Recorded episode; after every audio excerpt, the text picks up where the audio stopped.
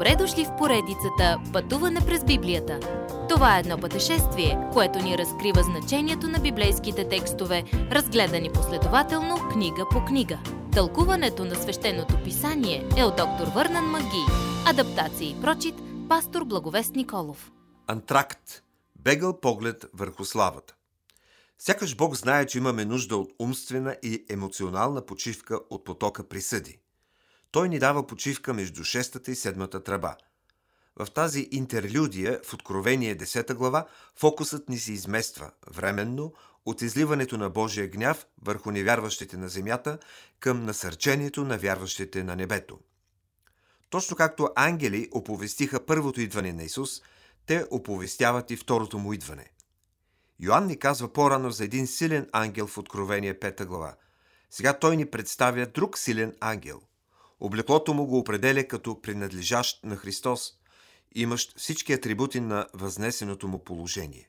Този силен ангел е облечен с облак, като славните облаци, обкръжаващи Христос при второто му идване.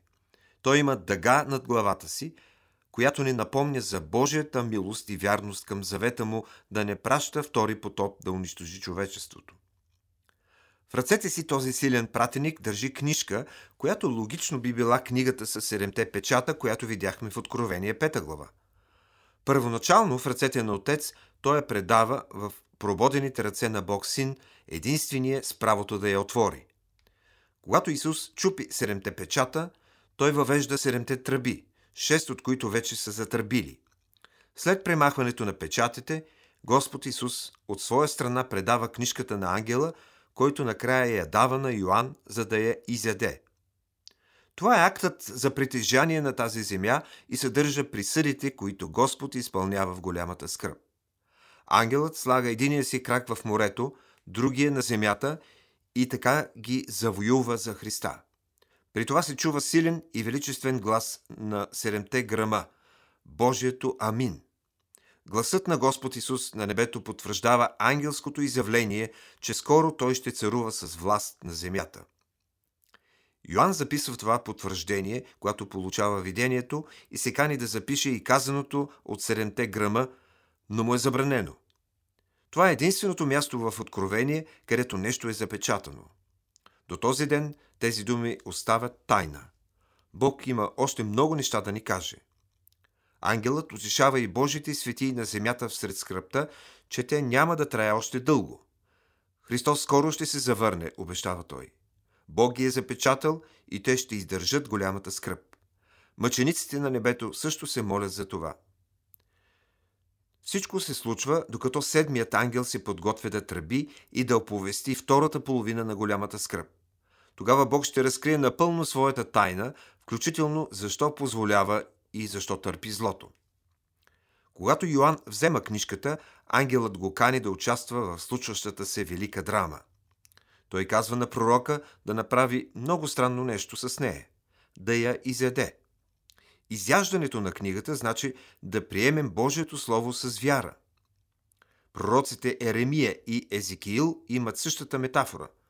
Първо книгата е сладка, после става горчива.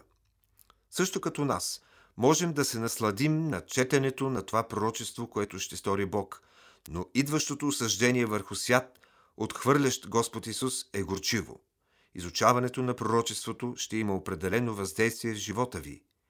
Или ще ви доближи до Христос, или ще ви отдалечи от Него. Следващият път.